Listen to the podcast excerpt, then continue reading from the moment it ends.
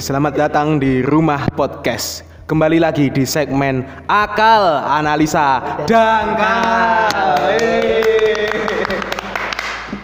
Kali ini aku berkolaborasi dengan Gil Denny. Apa kabar Gil Denny? Alhamdulillah. Baik. Sedang sibuk apa ini? Sedang sibuk mempersiapkan sesuatu yang harus dipersiapkan. Selayaknya pria sejati. Yes. Ya. Selamat buat Mas Dhani yang sebentar lagi mau menikah ini. Amin.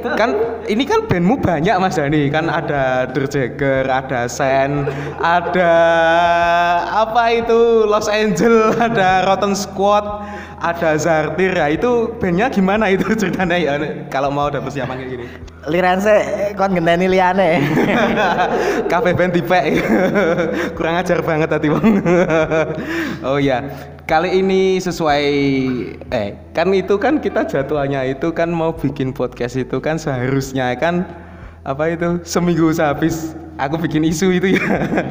Tapi karena jadwalnya Mas Dhani itu banyak sibuknya. Jadi langsung dadaan aja malam ini, kebetulan lagi sama-sama selo. Langsung kita bikin aja. Jadi kita kasih title apa ini podcast kali ini? Roots of Metal? Gitu. Bisa dibilang Roots of Metal, tapi sebenarnya kita lebih khusus ke genre thrash metal. Kenapa memilih untuk ke thrash metal? Ya karena pertama, sekarang bandnya yang dibantu itu genrenya thrash metal. Jadi lebih ke seneng ke thrash metal. Dan mungkin pengetahuannya walaupun ngambilnya dari Google, tapi seenggaknya insya Allah masuk lah. Jadi kita akan bahas genre turunan dari metal dan lebih mengkerucutnya ke thrash metal ya ini. Ini saya agak minta bimbingannya ya, soalnya kalau lihat dari catatanmu ini termasuk banyak banget. Jadi gini teman-teman, ini episode ini khusus termasuk spesial ya, karena dari sebelum-sebelumnya aku belum pernah bahas musik secara detail. Jadi teman-teman nanti mungkin bisa menghubungkannya hal-hal ini dengan budaya setempat, itu bisa dengan kebiasaan-kebiasaan masyarakat di dunia dan sejarahnya. Jadi masih dalam bermusik itu masih ada juga yang berhubungan dengan sejarahnya, entah itu karena culture-nya, entah karena tahunnya, entah karena masa penjajahan pokok. Sebagai media perlawanan atau apapun itu, metal itu punya nama tersendiri dan punya segmentasi tersendiri. Jadi teman-teman bisa diambilnya dan bisa mengambil ilmunya dari hal-hal seperti itu. Oke lah, kita mulai dari mana ini, Mas Denny? Oke, bismillah, kita mulai dulu dari jadi sebelum kita bahas thrash metal, lebih baik kita tahu dulu sebelum thrash metal itu ada genre apa aja sih. Itu sebenarnya Mas dari awalnya itu tuh bandnya yang mempengaruhi thrash metal itu apa aja, itu ada sebenarnya. Nah ini kalau sesuai catatan saya ya yang bikin jurnal. Ini jadi pertama itu ada early metal tuh sebenarnya bukan band metal sih, mereka itu biasanya ada band rock, awal-awal rock gitu, ada yang blues juga ada sih. Jadi mulainya itu sekitar tahun 1966 sampai 1971. Itu di sini tuh ada Jimi Hendrix dari Amerika, USA. Dari tahun 1963 sampai 1970 dia mati di usia 27. Aku kurang ngerti mati kenapa. Oh itu yang misteri kematian umur 27 itu ya. Ya. Oh itu dikuburnya sekalian sama gitar-gitarnya ya katanya. Kayaknya ya. Katanya gitu sih, gitaris tangan kidal. Itu nek di setiap studio band mesti ono fotone dhek. Mesti ono ya. Jimi Hendrix ngono kuwi. Jimi Hendrix kidal. Nah aku ngertine itu kidal Indonesia mesti Moldi. Oh ngertine Moldi. Moldi itu ya bener. Dia itu gitarnya nggak dibalik loh, itu dari kanan right handed jadi left handed, itu nggak dibalik senarnya, langsung gitu toko bus sing cilik nang dhuwur senare. Oh ampun tenan nek melodi ki dibalik lho ngene iki lho. Ya. Oke, dari Jimi Hendrix tadi terus ya itu ada lagi Deep Purple, ini band dari Inggris ya. itu bisa dibilang pelopor heavy metal modern. Itu dia, band ini tuh aktifnya tuh dari 1968. Terus kemudian ada Led Zeppelin dari Inggris juga. Ini aktifnya cuman bentar sih, 1968 sampai 1980, walaupun sempat rebound juga. Itu aktifnya dari apa?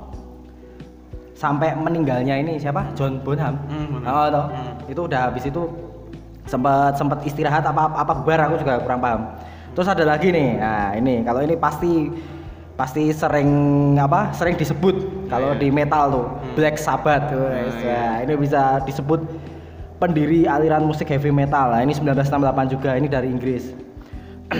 Kemudian setelah ke early metal tadi. Ini sebelum aku beralih ke early metal, berlanjut dari setelah early metal ya. Ini kan sebenarnya sedikit terjadi perdebatan di antara para penikmat musik ya, antaranya itu Led Zeppelin dengan Black Sabbath itu. Kalau menurutmu sendiri, argumenmu sendiri, itu kan ada Led Zeppelin sama Black Sabbath itu kan sangat mempengaruhi dari early metal itu.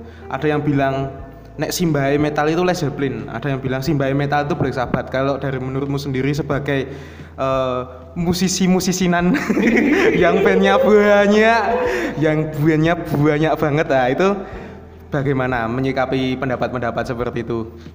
Sebenarnya bebas sih kalau itu. Bebas dalam artian tiap orang kan punya pendapat masing-masing dan nggak bisa maksain pendapat.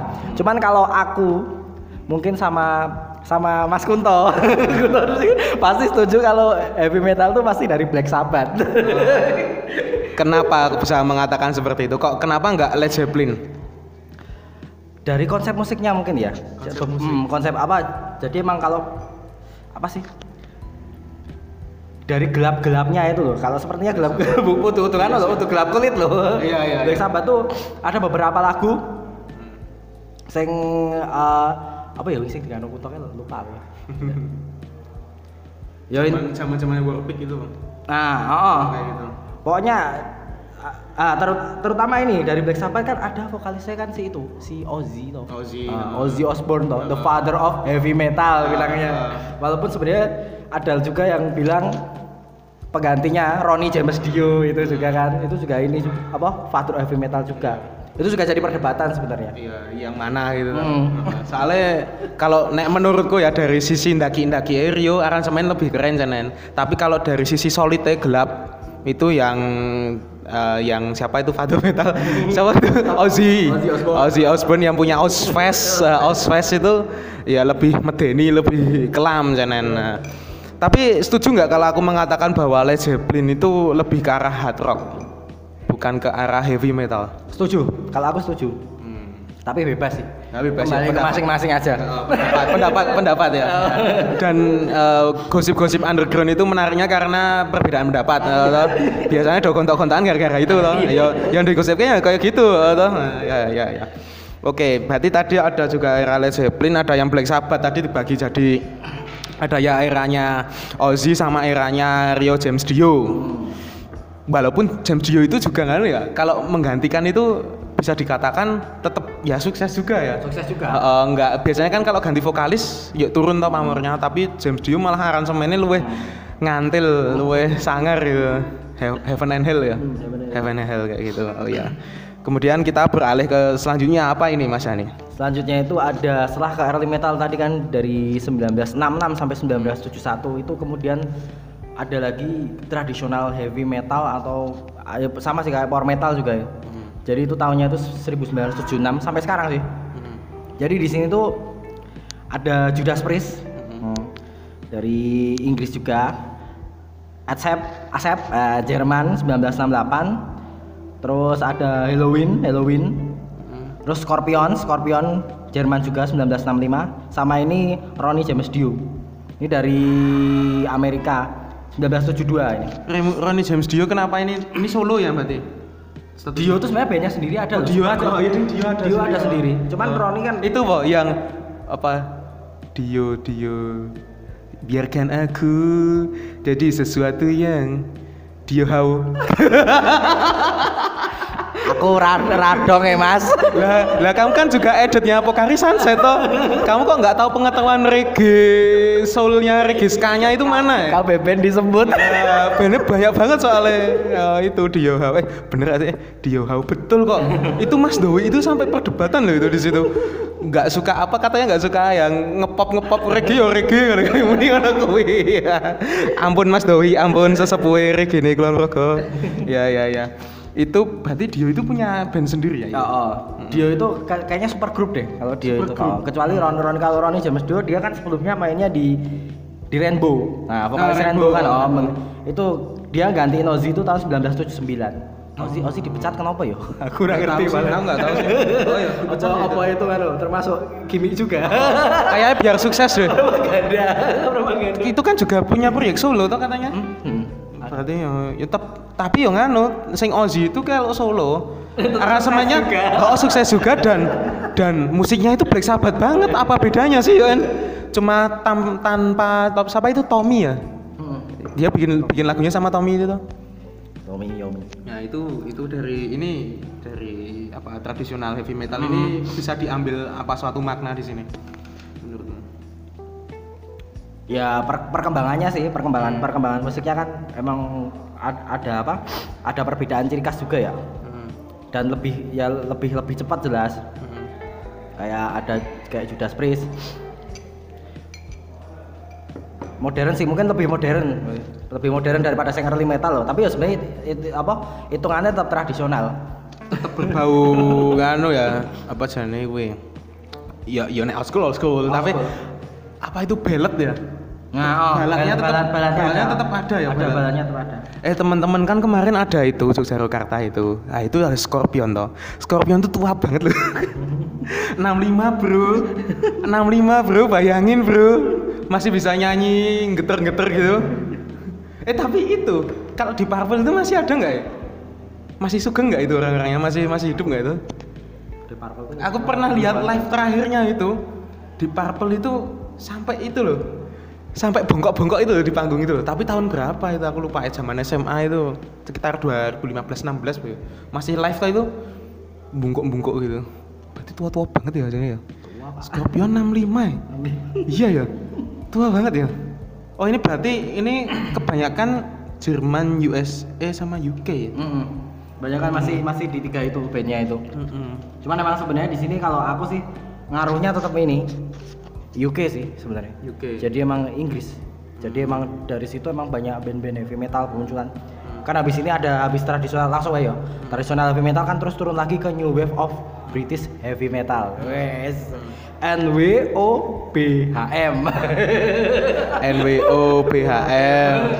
Ini dari 1979 sampai 1983. Bandnya jelas lah. Motorhead ya, Lemmy Kilmister ya 1975, terus Iron Maiden ya enggak 1975 sampai ada Saxon 1977 itu kan. Yang masih sampai sekarang ya Iron Maiden. Walaupun vokalisnya sempat kanker mulut ya itu katanya, tapi sembuh lagi. Nah suaranya juga awet itu ya. Kok iso ya? Dia itu di rumah habis nyanyi mesti minum jahe ya. Pong apa itu ngeremus kencur kayak Indonesia banget kan, paling aku bayangin yuk minyakan kayu putih ana kae. Padahal di panggung kan masih joget-joget gitu. Sakon ya. Itu Sakon UK loh Sakon itu. Ini dari kayaknya besok British metal ya jelas dari UK semua. Dari Inggris semua. Oh, ada yang British ya sekali. British thing ya. New wave of British. Tapi itu metal. Ini dari band ini tuh menginspirasi banyak banget. Maksudnya menginspirasi band-band lain yang ini termasuk thrash metal, menginspirasi ini juga. Walaupun sebenarnya ada sih thrash metal itu dari dari yang new wave of thrash metal kan ada yang kalau bilang sekarang black metal itu juga. Iya. Jadi, turunannya kemudian ke black metal. Itu ada Venom, terus ada Celtic Frost kayak gitu kan. Cuman sebenarnya kalau yang pure bisa enggak pure sih, thrash metal yang lain lah. Itu yang mungkin dikenal sekarang bener-bener thrash metal kayak gitu kan itu biasanya emang ngiblatnya ke situ, new wave of ini, British heavy metal. Sebelum beralih ke thrash metalnya ya, ini kan ada 3 era di mana ada definitive metal family tree itu kan, ada yang early metal yang tahun 66 sampai 71, terus kita bagi lagi dari tahun 76 sampai sekarang itu kan ada tradisional heavy metal atau bisa dikatakan power metal, terus ada new wave of British heavy metal. Kita lihat 3 dulu ini ya, 3 ini perbedaannya apa aja menurutmu kalau di 3 era ini? Dari 3 era ini jelas sound lebih modern. Modern dalam artian modern tetap jadul tapi. Oh, iya. Itu terus apa ya? Perkembangan, mungkin perkembangannya kan yang ini kan yang new wave of British heavy metal tuh kalau enggak salah itu kan perkembangan sama punk bareng, hampir bareng. Iya. Jadi kepengaruh musik punk juga kayaknya. Cuman yoi tetap heavy metal gitu. Tapi kalau ada yang bilang punk itu lebih tua daripada metal? Bisa dikatakan seperti itu nggak? Oh, setuju kalau. Iya juga sih. Tapi mungkin ada segmentasinya tersendiri ya mungkin ya. Ada segmentasi. Punk dan metal itu. Kalau aku melihatnya sih ini mungkin ya. Kalau ke early metal itu ini pendapatku pribadi ya. Kita kan analisa dangkal di early metal itu mereka gelap-gelapan dan temponya agak lambat sih menurutku. Atau nah, soalnya ngedum apa istilahnya ngedum atau itu ini kalau kemarin aku lihat di tar buka gesek. Iya sambil buka tabel sih ya bro. Jadi ini kan agak ya betul. Ini kan agak sedikit ngedum dan nuansanya itu gelap kalau di early metal. Sedangkan kalau menurutku ya ini ya di tradisional heavy metal itu sudah mulai dia temponya agak cepat dan nyanyinya itu bernyanyinya itu dah ndaki-ndaki itu loh modelnya. Nyanyinya itu pakai nada-nada tinggi, tembakan nada-nada tinggi, pakai vibrasi seperti itu. Kalau yang early metal kan dia lebih distorsi tapi nyanyian datar-datar aja gitu tipe-tipenya. Kecuali kalau Dio memang agak sedikit belet dan dia agak membuat suasana warna baru di Black Sabbath. Ya kalau tradisional heavy metal, power metal tadi jelas daki-daki nyanyi jelas itu. Ini yang British heavy metal itu kayak campurannya 2 ini menurutku. Iya. Jadi kalau ini yang new wave British heavy metal kan di sini disebutkan tuh tahun 1979 sampai 1983 kan. Nah itu ternyata emang mini apa bareng sama yang early punk. Oh iya. Iya 1976 sampai 1978. Ada Ramones ya. Sex Pistols. Kalau aku yang taunya Ramones tok saja nih. Ini di sana ada Sex Pistols juga, ada sama The Clash, The Damned sama The Dead Boys. Mungkin kalau aku emang enggak ini sih. Aku mungkin emang enggak Sex Pistols sama itu ya. Aku enggak terlalu kenal maksudnya. Ramon. Jadi mungkin kalau teman-teman punk yang lain mungkin lebih tahu gitu kan. Cuman emang mungkin karena pas waktu itu era itu ada musik punk juga mulai berkembang kan, mulai ini kan. Jadi emang sebenarnya ngaruh juga sih di genre new wave of British heavy metal ini tetap ngaruh tetapin secara musikalitas itu pengaruh teman.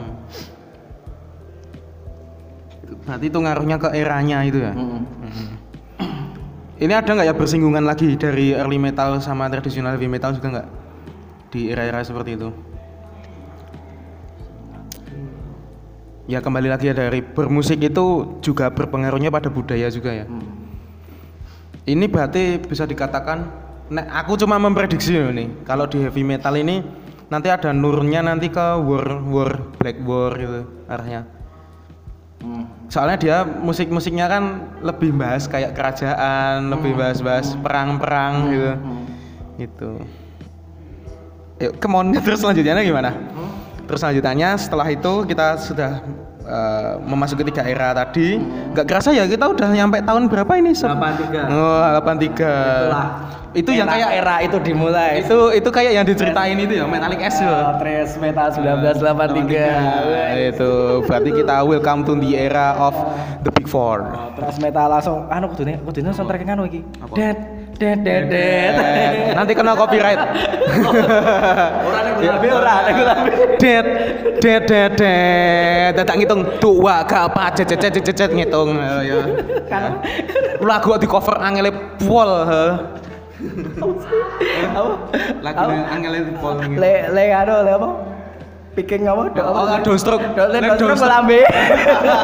Nek gue cangkem penak bro. Penak tenan. Tapi nek di downstruk tenan we dian pegel tenan we. Dian we bar gitarku tuh pijet keriting tangannya. Jadi lanjut ya. Ya thrash metal tuh kalau di sini ya itu tuh bisa dibilang turunan juga dari new wave of British heavy metal itu dimulai 1983. Kalau di sini dari apa? Dari Metal Family Tree, itu tuh dia tuh apa nyampurnya itu dari selain itu tadi NWOBH tadi itu dari original hardcore malahan kalau di sini. Iya. Original hardcore kalau di sini 1980 sampai 1986 kita tambah berapa apa. Jadi ada Agnostic Front, ada The Exploited, Misfit. Wah, Misfit ya. Terus Dead Kennedys kayak gitu. Minotreat, Black Flag kayak gitu. Itu jadi turun ke thrash metal. Itu eranya tahun 83 juga. Oh, tahun ini 80 sampai 86. Oh, berarti sebelumnya ya malah. Itu kan ngaruh ke sini, ngaruh ke semuanya kan. Oh iya, ini sedikit bahas nyinggung juga ya masalah itu ada Black Flag, ada Dead Kennedys ya. Kan rencananya itu kan Maret itu ada itu Hammersonic. Jadi gara-gara adanya COVID-19 itu itu coronavirus disease 19 itu jadi beberapa acara musik festival yang notabene banyak banget tahun ini di reschedule. Iya toh John, karena kita tidak berangkat dan belum membeli tiketnya adalah keputusan yang sangat tepat. Padahal tidak tahu prediksi ya. Yang lokal-lokal ada Java Open Air, In Flame itu juga di reschedule. Kemudian untung Yogyakarta sehari setelahnya ya itu yang anunya pengumumannya ya. Sehari setelahnya. Jadi malamnya masih ada. Terus hari setelahnya ada pengumuman Covid itu. Ada juga selain itu banyak ya kan ada Slipknot itu ditunda juga Hammersonic. Terus ada Baby Metal ditunda juga. Enggak tahu kalau yang Singapura itu ada Green Day itu jadi enggak. Itu Green Day juga ada. Itu ya terus itu yuk, banyak banget ya yang ditunda ya. Ya itu sih, ya cuma sekedar sharing saja. Buat ini sedikit apa ya, menghubungkan pendengar-pendengar yang kurang paham dengan metal. Kan hype-nya ada tayang itu.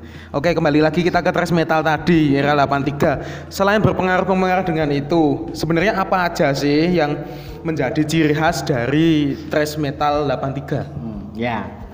Sempat ngambil dari Google lagi. Sponsornya Google ini. Gini aja bilangnya itu biar lebih elit. Kita bilangnya dari jurnal valid. Gini. Nek anak kuliah ngene iki Jon, tak critani Jon. Setiap ngacung gitu. Menurut jurnal yang pernah saya baca, bilangnya gitu. Dia bilangnya gitu. Padahal itu asumsinya dia. Ya bilangnya menurut jurnal yang pernah saya baca, ya ditanya jurnalnya apa? Saya lupa ya jurnalnya apa ya. Alasannya menurut jurnal yang pernah saya baca gitu. Ah, bilangnya gitu ya, menurut jurnal yang pernah saya baca. Dalam kurung Google. Jadi ada sih beberapa ciri khas dari musik thrash metal itu ya. Yang pertama itu tempo cepat dan agresif. Jelas. Terus ada yang bilang biasanya stem gitar nadanya rendah. Tapi enggak kalau sekarang sih enggak berlaku juga. Terus lirik ini ya, masalah lirik ini biasanya masalah sosial. Dan bahasanya itu biasanya kasar, saru kadang saru. Kayak kata fuck, kayak kancaku kayak. Dendi Saiton. Jadi apa ya? Ciri khasnya juga ini sebenarnya bentuk menurut jurnal yang saya baca. Bentuk turunan dari NWOBHM itu tadi New Wave of British Heavy Metal, Speed Metal, sama Hardcore Punk. Hardcore Punk tadi yang early tadi. Jadi emang ini apa? Turunannya emang itu turunannya. Jadi membentuk sesuatu yang itu tadi thrash metal itu tadi. Berarti gini aja, lebih mudahnya itu paling kelihatan itu di teknik drum sih menurutku. Ya kebetulan kita sama-sama drummer, waton nutuk atau atlet gebuk bantal. Jadi kalau di thrash metal itu hampir sama dengan punk tadi ya. Secara teknik namanya apa itu namanya skunk beat ya. Skunk beat. Nah itu yo ngene wae sing ku cangkep yo. Bedak duduk daduk. Nah, itu biasanya pakai teknik-teknik seperti itu ya. Di popang, di pang-pang pokoknya pang-pang itu di thrash juga pakai itu. Tapi ada pengembangannya juga kalau di thrash itu pakai single blast juga ya. Single Blast. Jadi nurunnya ke black tadi. Soalnya ada beberapa yang berpendapat bahwa thrash metal itu juga menurunnya nanti ke black, deket ke black.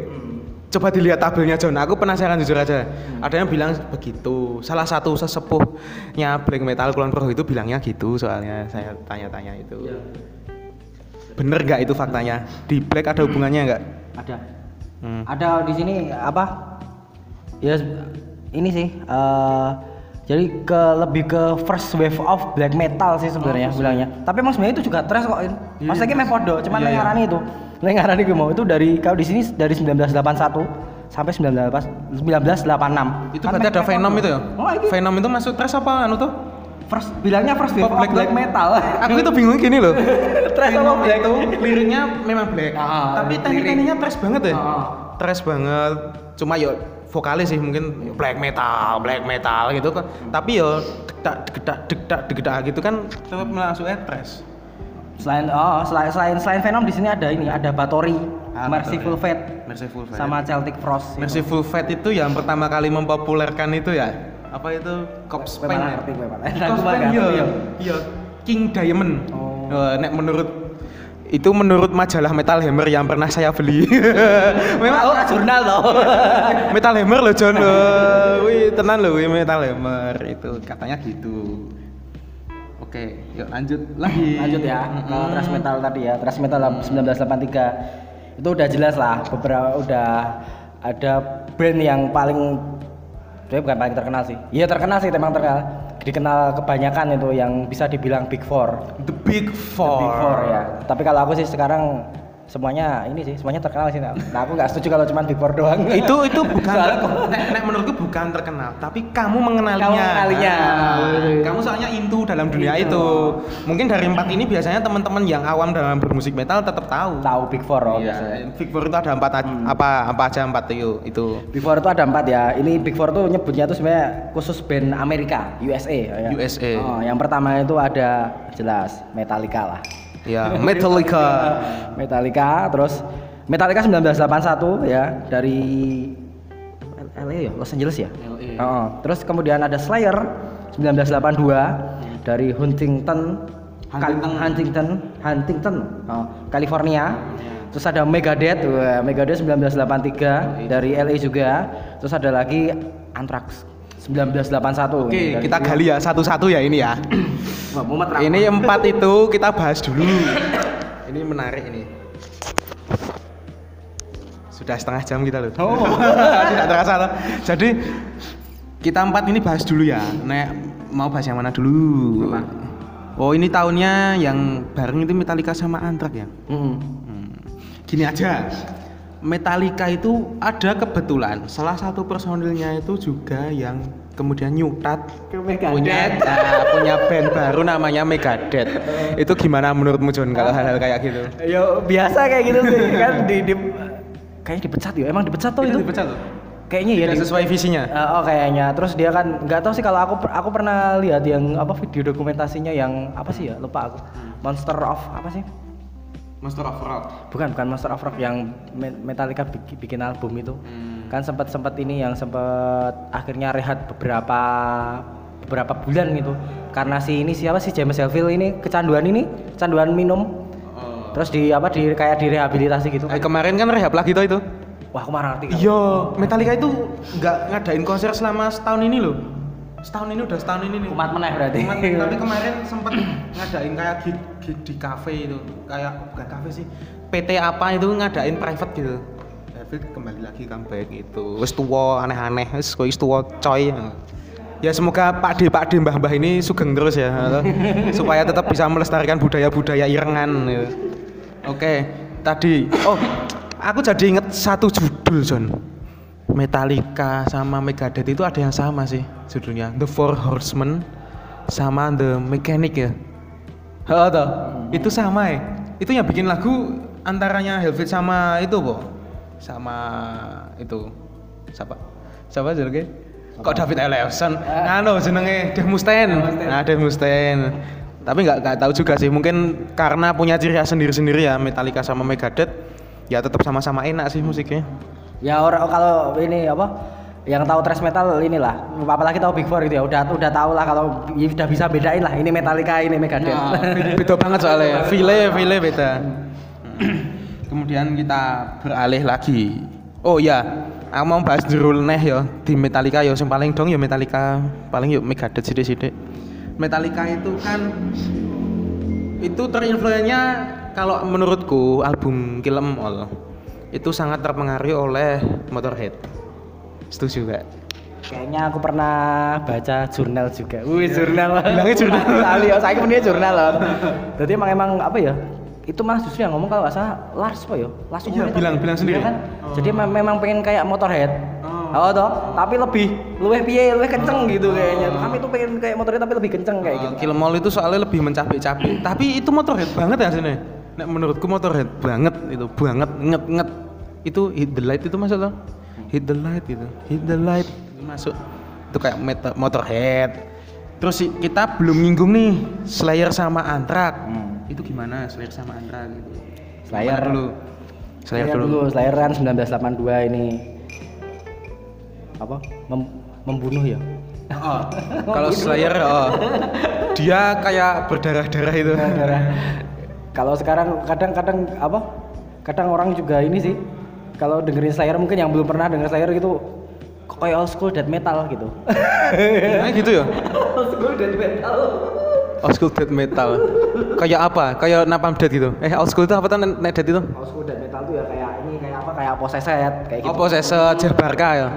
Kalau di sini kan ada nah. Itu bersinggungan kok tahunnya bersinggungan juga? Kalau death metal kan 1985 cuma kan emang rata-rata ini Slayer tuh nginspirasi ini band-band ini juga, death metal juga, grindcore juga sih nginspirasi. Black juga? Iya Slayer itu banyak banget yang terpengaruhnya. Termasuk penikmat musik di Jogja rata-rata fansnya Slayer malahan sebenarnya daripada Metallica loh, menurutku loh. Walaupun sing era-era kayak bapakku itu kemungkinan Slayer gak tahu, tapi kan Metallica tahu, tapi kan eranya lebih ke ini, ke tradisional heavy metal gitu, tapi turunnya ke Metallica. Ya. Yang bersinggungan tadi apa aja kalau Slayer tadi? Misalnya itu loh, kalau aku lihat dokumentarisnya apa itu yang black metal itu sing katanya Fark Vikings nggak sesuai apa itu, aku mah lupa ya filmnya yang belum lama itu apa itu ya doktrinasi itu yang itu mah yang itu aku mah lupa ya judulnya apa itu kok bukan The Story ya bukan yang sama Vice ID itu ya kemarin kok lupa judulnya terlalu lebar ya jadi itu ya Slayer itu ternyata pengaruhnya gede banget kita lihat bahkan pengaruh ini juga ngaruh ke ini ke apa ke Eropa juga band-band ya kayak band-band Kreator kan dia juga ini itu sama kan hampir itu Slayer banget ya hampir barengan Slayer black ya tapi ada blacknya teknik blacknya lanjutin ya ke Anthrax ya ada Anthrax kan 1981 kalau dari tiga ini ya menurutku Anthrax itu kayak beda dewe budayanya berbeda sendiri menurutku karena dia dari New York nanti bisa dijelasin kok kan di belakang masih ada pembahasan itu tadi by area trash sama East Coast ya itu buat nanti aja sedikit kenapa Anthrax gitu jadi gini teman-teman buat yang belum tahu Anthrax ya Anthrax itu musik-musiknya itu ya tetap memang trash ya berbau punk tapi kalau dari kita lihat dari fashionnya dia itu lebih trendy gitu ya warna-warni, trendy terus era-eranya itu suka-suka sama kegiatan-kegiatan outdoor itu seperti skateboard, BMX itu kegiatannya biasanya seperti itu Anthrax banget gitu daripada yang tiga antara Metallica, Slayer, Megadeth gitu. Lebih beda pokoknya lebih beda disinggung sidik itu kenapa John menurutmu John dari yang kamu pernah pelajari Anthrax New York ya mungkin karena daerahnya juga paling beda sendiri kan daripada ketiga band itu bener kotanya beda sih pengaruh ini sih pengaruh apa ya pengaruh punk sih sebenarnya juga pengaruh punk juga banyak di Anthrax kan ada yang bisa dibilang crossover juga toh crossover oh apa itu crossover silakan gue cari sendiri crossover itu kayak perpaduan menuju modern itu wong-wong urbanisasi loh itu sendiri istilahnya Iya. Next aja, next. Ternyata dari Big Four tadi yang 4 band itu yang dari USA tadi, itu tuh masih ada yang lain sebenarnya juga. Cuman kita nggak terlalu bahas detail ya. Tapi justru di sini malah ada yang aku juga bingung ini, kenapa band ini tuh malah paling tua, lebih tua gitu daripada 4 band yang tadi. Tapi Led terkenal semua. Ya terkenal sih sebenarnya. Tapi maksudnya dari dia tuh enggak masuk Big Four. Gini John, dia tidak punya orang dalam John. Apa ya? Enggak punya link. Itu ada Exodus tuh. Kalau Exodus tuh dari jurnal yang aku baca. Itu tuh 1979 tuh. Dia dari California. Oh ya, 79 ya. Kok dia mana ya? Dhisik dhewe ya lho. Dhisik dhewe tapi aku ndang-ndang. Heeh, dan Exodus itu sekarang ya, sekarang ini rata-rata itu dia pernah main di Exodus, dia pasti ngadisionali Big Four. Betul. Siapa tuh Gene Hoglan? Gene Hoglan tuh siapa? Drummernya tuh? Gene Hoglan tuh perang anu mau Exodus. Siapa sih? Drummer. Anu, kalau yang sekarang Paul Gustaf. Oh iya. Slayer. Oh, Paul Gustaf. Sebelumnya John, itu kok di sekarang punya super grup itu ya, yang Metal Allegiance apa tuh? Yang sempat diisi Mike Ponoy juga itu. Terus ini siapa?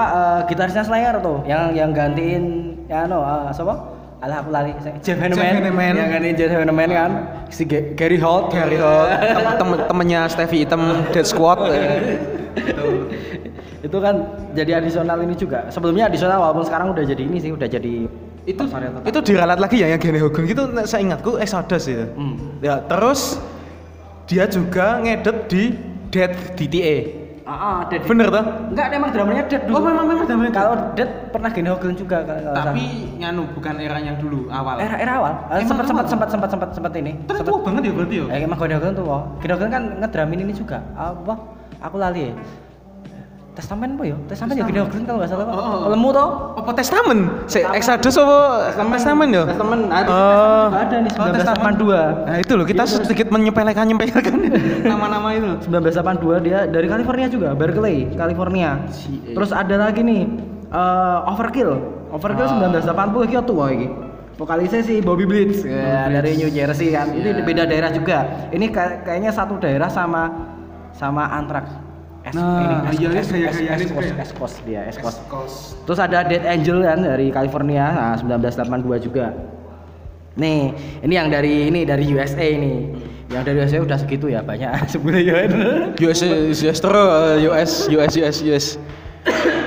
Berarti budaya-budaya US itu sangat kental ya di situ ya. Yang bahas-bahas tentang hal-hal metropolitan tapi tergantung pembahasannya sih, biasanya ada yang menghubungkan dengan kematian tapi ada yang menghubungkan dengan realita yang dilihat dengan mata. Itu tergantung liriknya dari band-bandnya sendiri. Overkill itu yang artworknya itu loh, yang kayak Dead Fate Gogon katanya ya, ada yang bilang gitu sih kualik yo. Oh ya ding kualik ding Dead Fate niru Overkill. Kira-kira Overkill sih apa anu sih Avenged sih? Apa piye aku rada. Wah, aku nganu Sevenfold Dism tadi Avenged sih.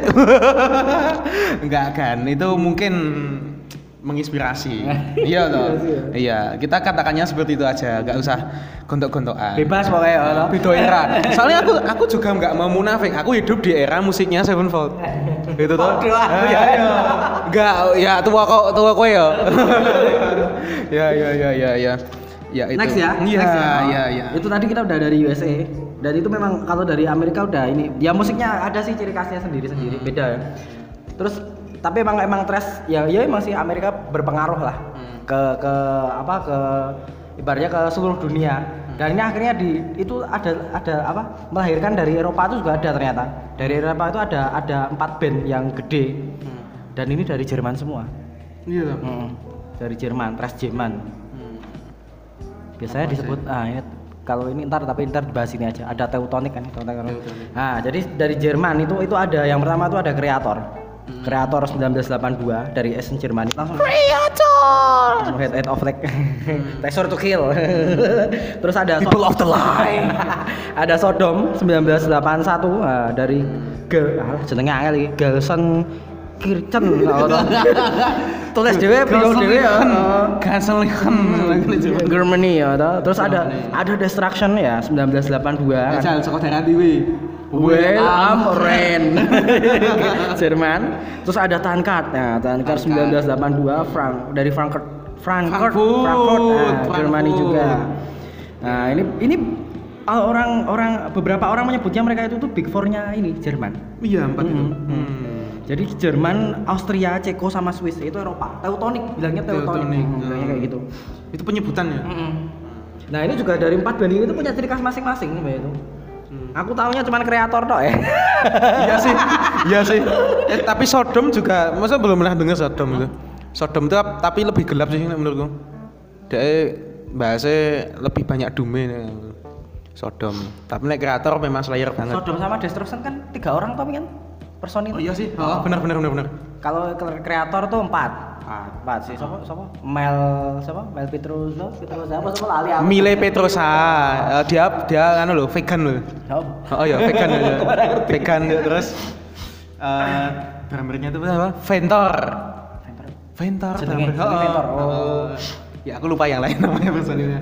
Terus ada lagi kan ini satunya tuh Tankard. Aku Tankard pernah nonton. Kalau Tankard kayaknya temanya nganu ngebir.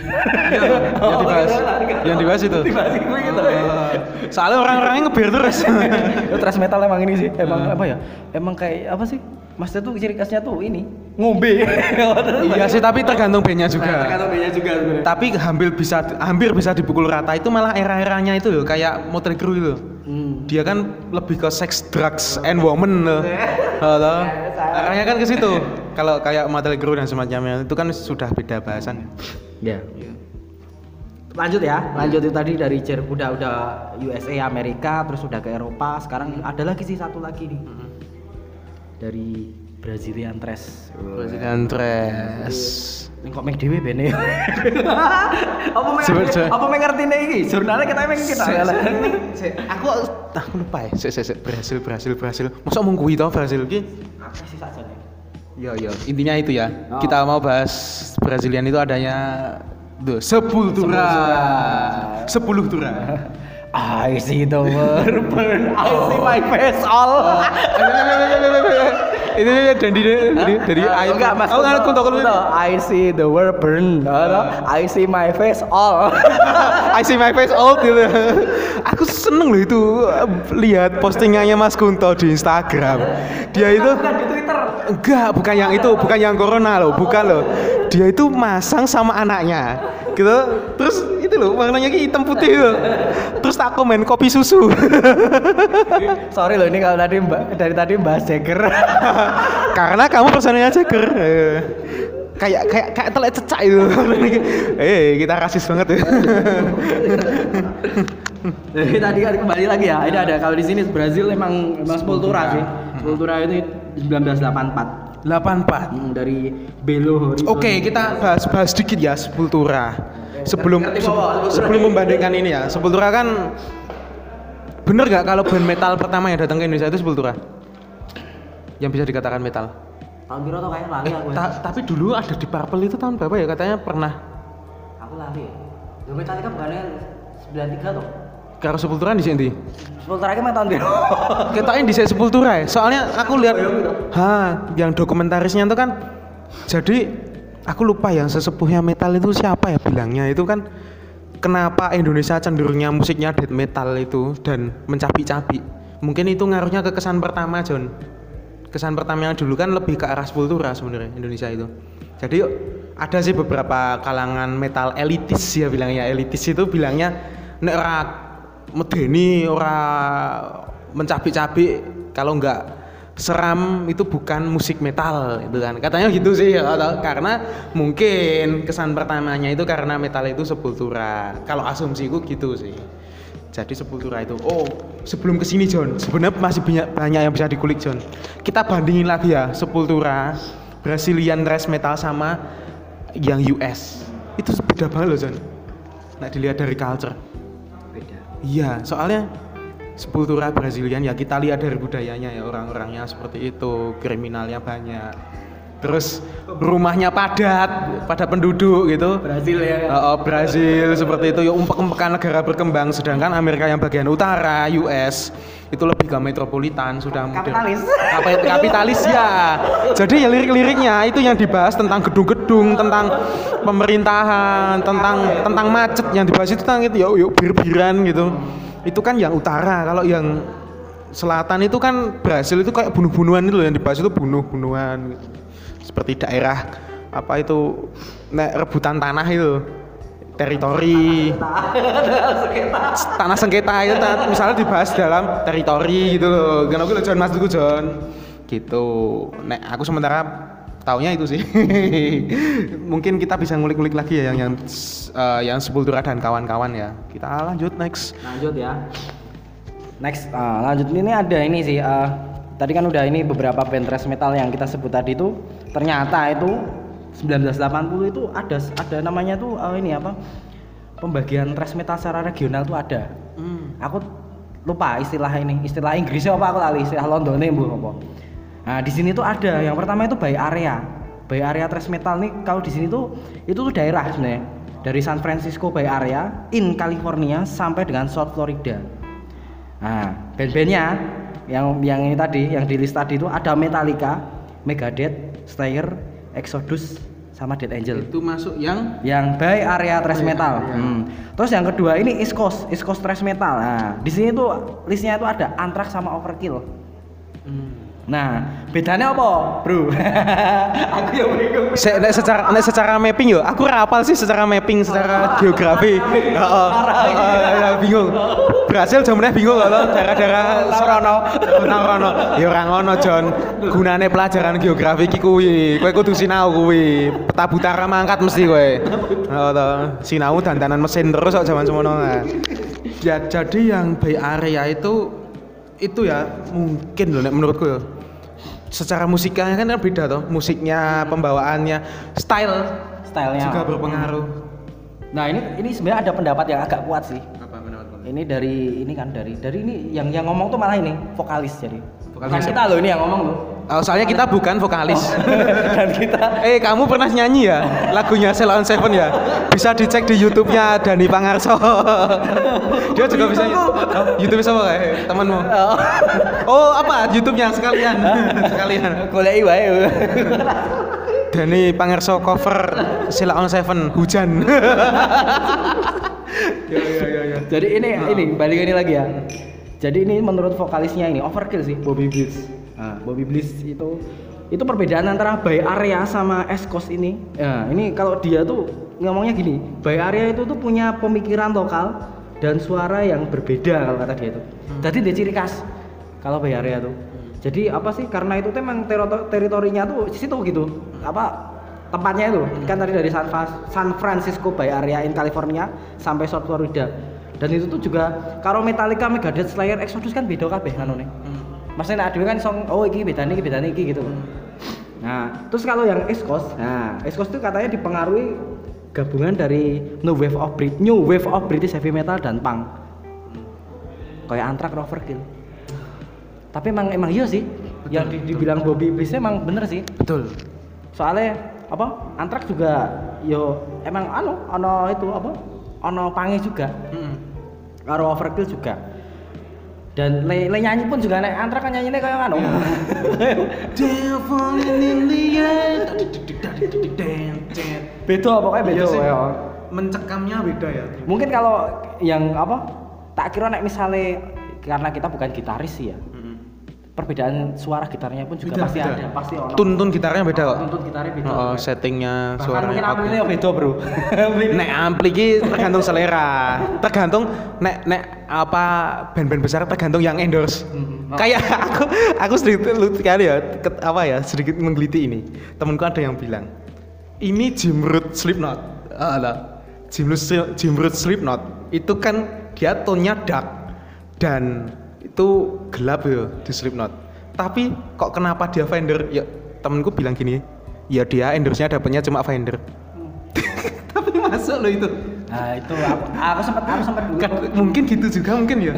Mungkin lho. Ayo enggak tahu juga saya di balik itu. Tapi nek aku dulu pernah punya teman gitaris kan di Bogor juga. Dia sukanya Nuno Bittencourt kan dari Extreme. Sebenarnya kalau gitar itu ya mungkin ada emang ini sih kayak doktrin mungkin ya. Nek gitar sing lancip-lancip kayak gitu loh. Nah. Kayak merek Jackson. Oh, kayak Jackson kayak gitu, Flying V kayak gitu tuh yang untuk yang metal kayak gitu. Tapi sebenarnya karo temanku itu kayak yang gitaris itu tadi ya. Ya enggak sih. Sebenarnya tergantung PKP. Betul. PKP. Humbucker ya? EMG juga kan. Bisa dipakai kan. Jadi dan itu kayak James Root ya. Balik ke James Root lagi ya. Sorry ini out of ini kan. Tapi masih metal juga. James Root kan dia pakainya amplinya kan pakai orange kan dia. Orange. Pakai orange terus aku lali PKP-nya gua apa ya? Kurang paham aku malah. Ini gitarnya emang itu si Fender itu sih emang gitarnya. Halo Pak. Oh, lagi ada tuh ya. Jadi itu tadi. Sebenarnya enggak ngaruh ke kowe nggo gitar apa, atau sing penting PKP kuwi ya. Betul. Kadang gitarmu bentuke sing aneh kaya apa bentuke Doraemon. Aduh, nek kata Om Didit apa gitu. Gitar sayur sing piye? Gitar sayur sing benti demek di stem lho. Wow. Gitar sayur kayak gitu. Kau ngerti sayur tau nek sayur dicekel langsung mleyok ngono lho. Nek apa kitanjangan pagi, sore wis mambu. Bayem nek disoyo diinget, sayur ra enak, sayur ana vitamine ya. Itu gitar sayur itu seperti itu katanya. Siap. Makasih ilmunya Om Didit. Jadi gitu tadi. Apa ada balik lagi ya kayak ini ya. Antara by area thrash metal sama Escos itu punya ciri khas masing-masing. Gitu. Nah, terus ini ada yang ke ini yang 1, 2 tadi ya. Terus ada yang ketiga ini Teutonic Thrash Metal. Nah, Teutonic itu ya yang Jerman tadi. Ada 4 band tadi, Kreator, Sodom, Destruction sama Tankard tadi. Sebenarnya masih banyak yang lain masih banyak. Kayak sekarang yang era baru tuh ada Dashboard. Aku agak seneng ngrungokke kuwi. Trapped in Chaos ya. Kuwi kan ya mungkin modern bisa dibilang new wave of apa thrash metal gitu. NWOTHM. Bebas sih nyebutnya saja. Nah, itu ini tuh aku kan kemarin baca apa ini cari di jurnal juga Teutonic itu adalah sebenarnya istilah abad pertengahan untuk orang Jerman. Mah belum belajar itu. Kayak gitu. Iya. Jadi itu juga punya ciri ning ngono sih. Apa ya? Kalau aku tak lihat tak kemarin yang baca jurnal itu. Itu sebenarnya tuh band Jerman itu sebenarnya juga ini sih, apa ya? Terinspirasi juga dari maksudnya bareng-bareng karo band-band lainnya band-band yang USA mau yang Big Four. Itu tuh hampir ini tahunnya kan hampir sama ya mungkin mereka inspirasinya sama sih sebenarnya nggak sih dari Venom juga sih tetap saya new wave of black metal tadi loh new wave of first black metal tadi jadi emang ya itu punya ciri khas masing-masing betul terus ke yang keempat ya next Brazilian thrash metal kan Brazilian. Jadi ada pertama by area thrash metal East Coast Teutonic thrash metal sama Brazilian thrash metal nah Sepultura tadi. Betul. Sepultura tok. Kok sento tulis Sepultura tok aku tadi bingung golek bahane. Aku lupa ya Brasil itu apa aja tuh. Enggak cuma Brasil tuh selatan tuh banyak tuh. Tapi ya sing kondang kuwi ya. Sebenarnya ada sih kalau gini loh. Kalau di sini kan nah ini ya. Sekarang kita ke fokus ke Sepultura ya. Ini aku ada udah tak tulis jurnal soal Sepultura kan. Jadi mereka itu pertamanya itu ini kisahnya ya early-nya ini dari 1986 mereka dulu itu yang di album Morbid Vision ini lebih ke black metal Morbid Vision brutality black metal karena insunya itu Venom exhausted John face off Morbid face off Venom sama ini sama Celtic Frost nah terus itu apa berlanjut ke 1987 itu udah beda lagi albumnya di Skizophrenia. Nah di sini tuh genrenya ditulis Death dan Thrash. Beda toh kan? Nah terus ke selanjutnya itu ke Beneath the Remains 1989. Genrenya apa ya? Isi mana ya? Masih ini ya? Masih Death ya? Death sama Thrash ya? Sampai Rest ya album Rest kan? I see the world burns, I see my face all tadi. Setelah itu eranya ke Chaos Eddy 1993 jadi Groove. Dan ini kayaknya banyak teman-teman yang enggak suka deh dari ini. Maksudnya tapi bebas sih. Maksudnya apa ya? Ada beberapa temen tuh wah Sepultura iki sing album sing koyo meng tekan res kayak elitis, wong-wong elitis. Jadi udah itu tuh udah beda katanya. Tapi yo sakjane yo yo bebas sih nek aku. Maksudnya kowe seneng karemu ora yo karemu. Lah nek aku pilih sing anyar sih. Apa? Luwih penak didrami. Oh. Asem ya. Album Binet Derimen ratekan aku materine gajilak banter tenan e. Ojo meneh versi live ya lho. Ora potol ya gulune nek live sing nonton.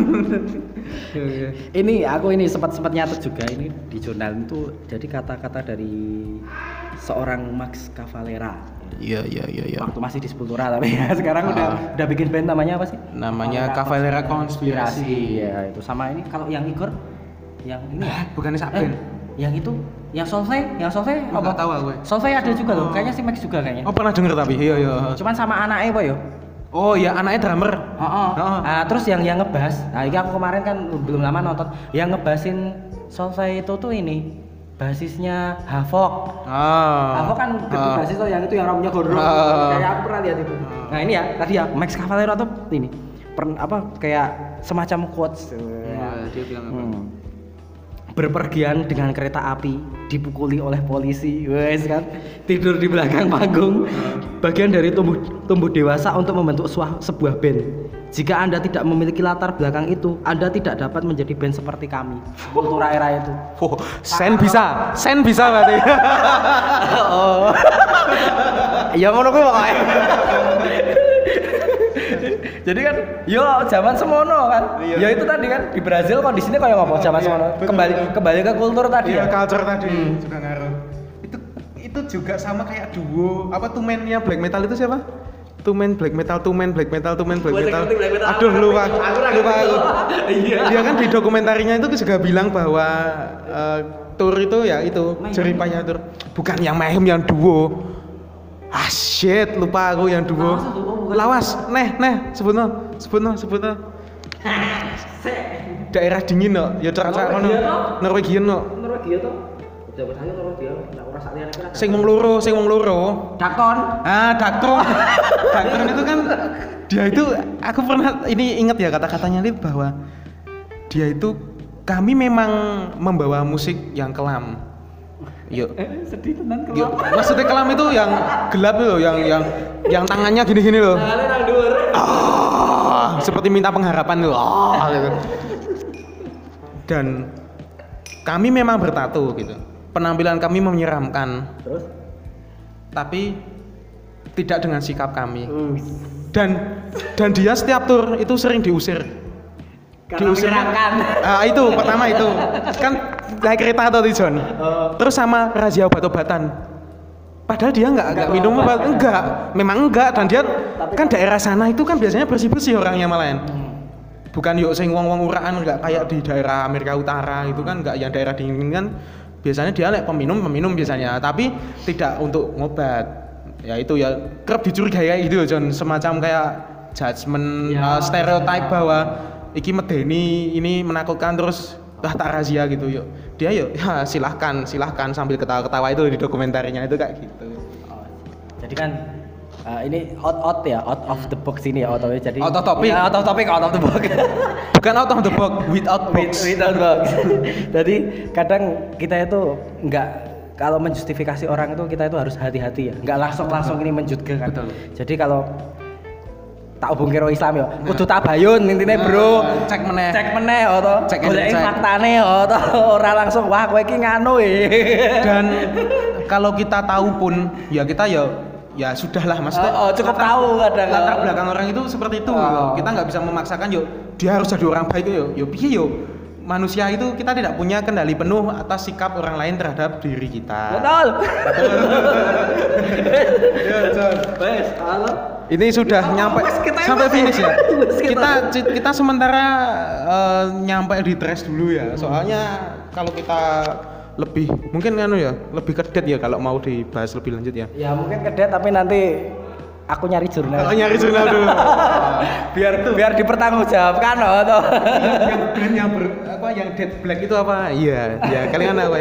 Band baru. Yang Dead sama Blacknya itu ada kental di musiknya.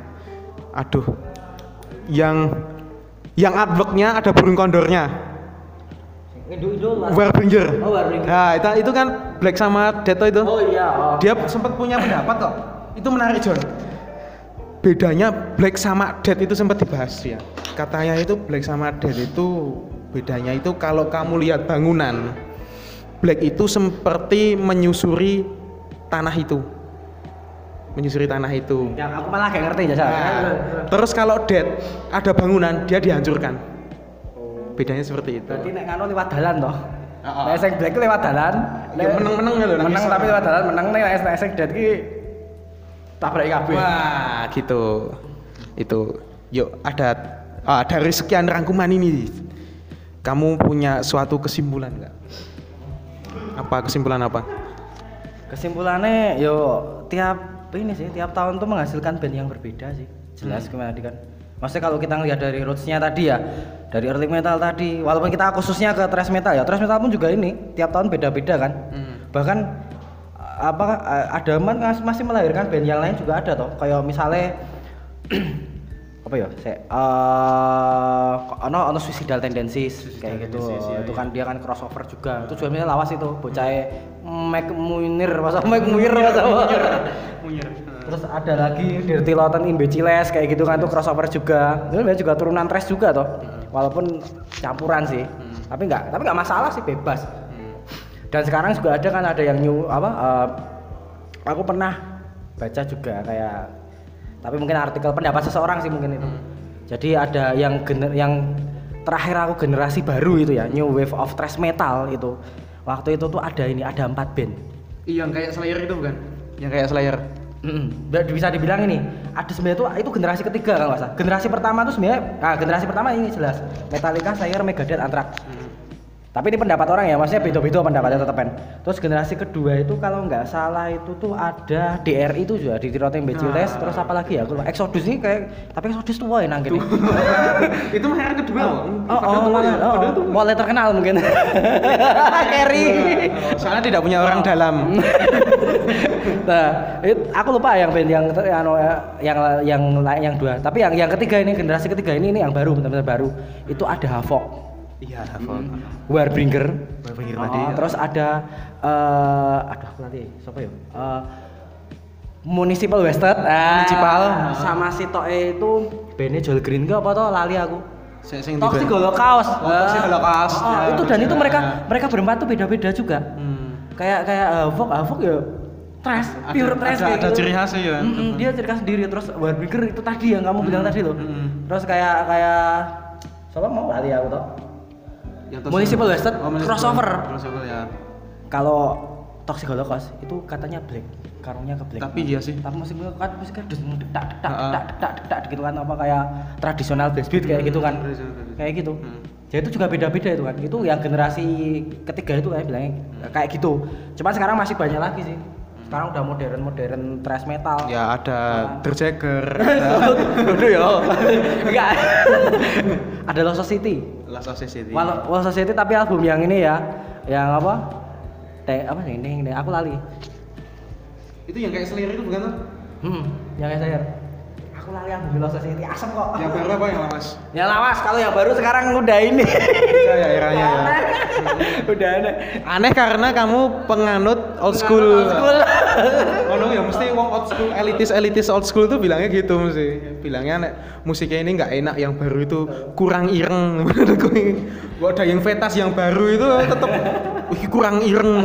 Padahal tarunge tetep ruwet lho lene iki bedane iki opo lene karane ya. Itu pendapat sih, pendapat masing-masing. Iya.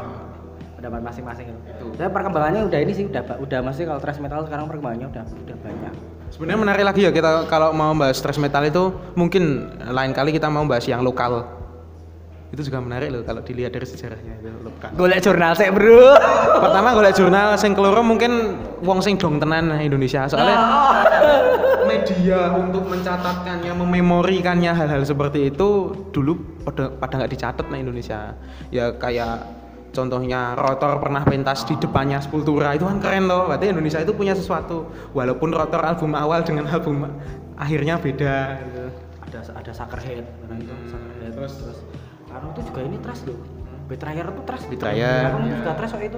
Betrayer. Lali ya, soal apa? Nek Jogja itu Trakstor. Trackstore, tapi Trackstore itu lo nganu sih, cover sih zaman dulu. Yang punya original karya itu malah Rotor itu dulu. Ya Betrayer ya sih. Kayak gitu. Oke. Kita udah ngambil kesimpulan belum ini? Ya itu tadi tiap tahun tuh menghasilkan band thrash metal yang berbeda-beda. Walaupun sempat mati di 1990 apa ya? Waktu groove.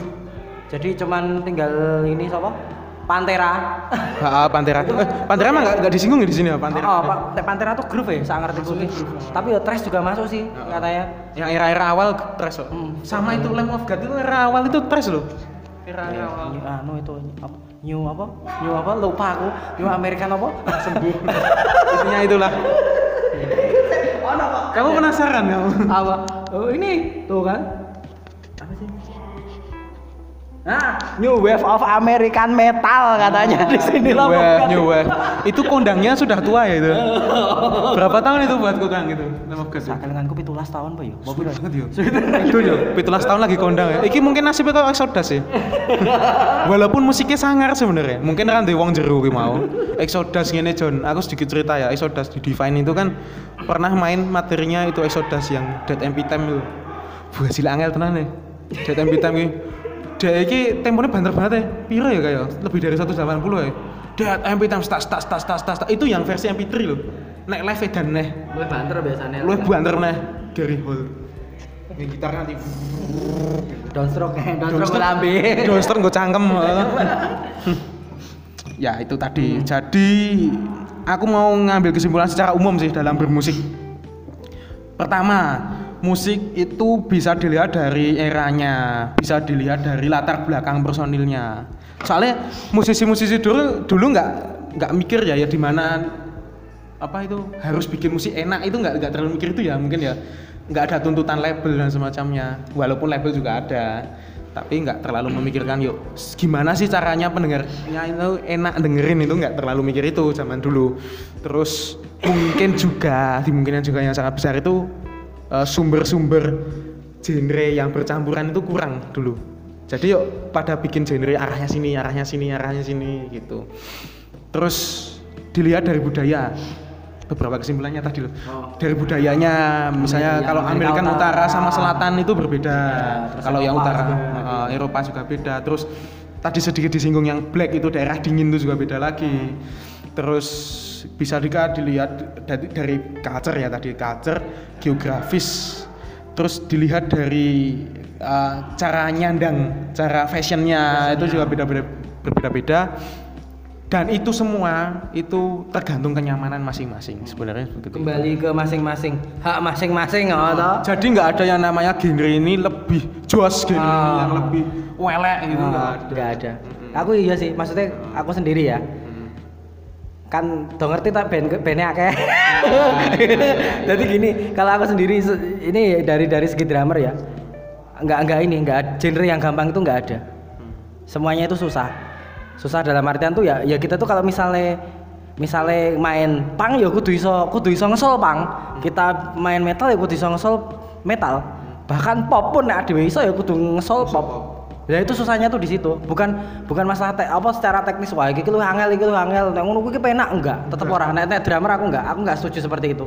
Aku setujunya tetap tiap genre itu punya soul masing-masing. Iya. Dan reggae tak nggo double stroke kerep aku. Sekarang kulino. Ya ngono kuwi ya.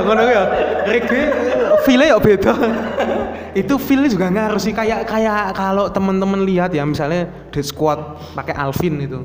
Alvin kan lebih ke greencore gitu. Jadi greencore itu feel-nya beda lagi. Sama Aulia Akbar juga beda lagi, Goras beda lagi. Itu yang sama-sama masih satu lingkup itu aja udah beda. Oh, mereka punya ciri khas masing-masing. Enggak ada yang jelek. Berarti harus jadilah drummer cerdas. Heeh. Kok kowe kelingan kowe istilahku. Aku masih ternyang-nyang gitu. Bukan dari drummer jago tapi drummer cerdas. Tapi ono kelemahane, Jon. Nek nggara pop, aku sempet ya. Madamu gitarisku. Soalnya gini. Nek aku sangat kan kecilku dulu Hilo Effectku itu Mike Pornoy kalau drummer awal-awal Mike Pornoy. Terus aku nepang mah enggak nyentuh pang aku. Soalnya bapak aku kan lebih ke thrash tuh dulu, tetap thrash sama power metal. Jadi yuk sama juga Metallica, terus Ringo Starr, The Beatles. Nah itu nek siapa itu Lars kan mesti nek nutuk ibaratnya musik itu kayak musik gamelan.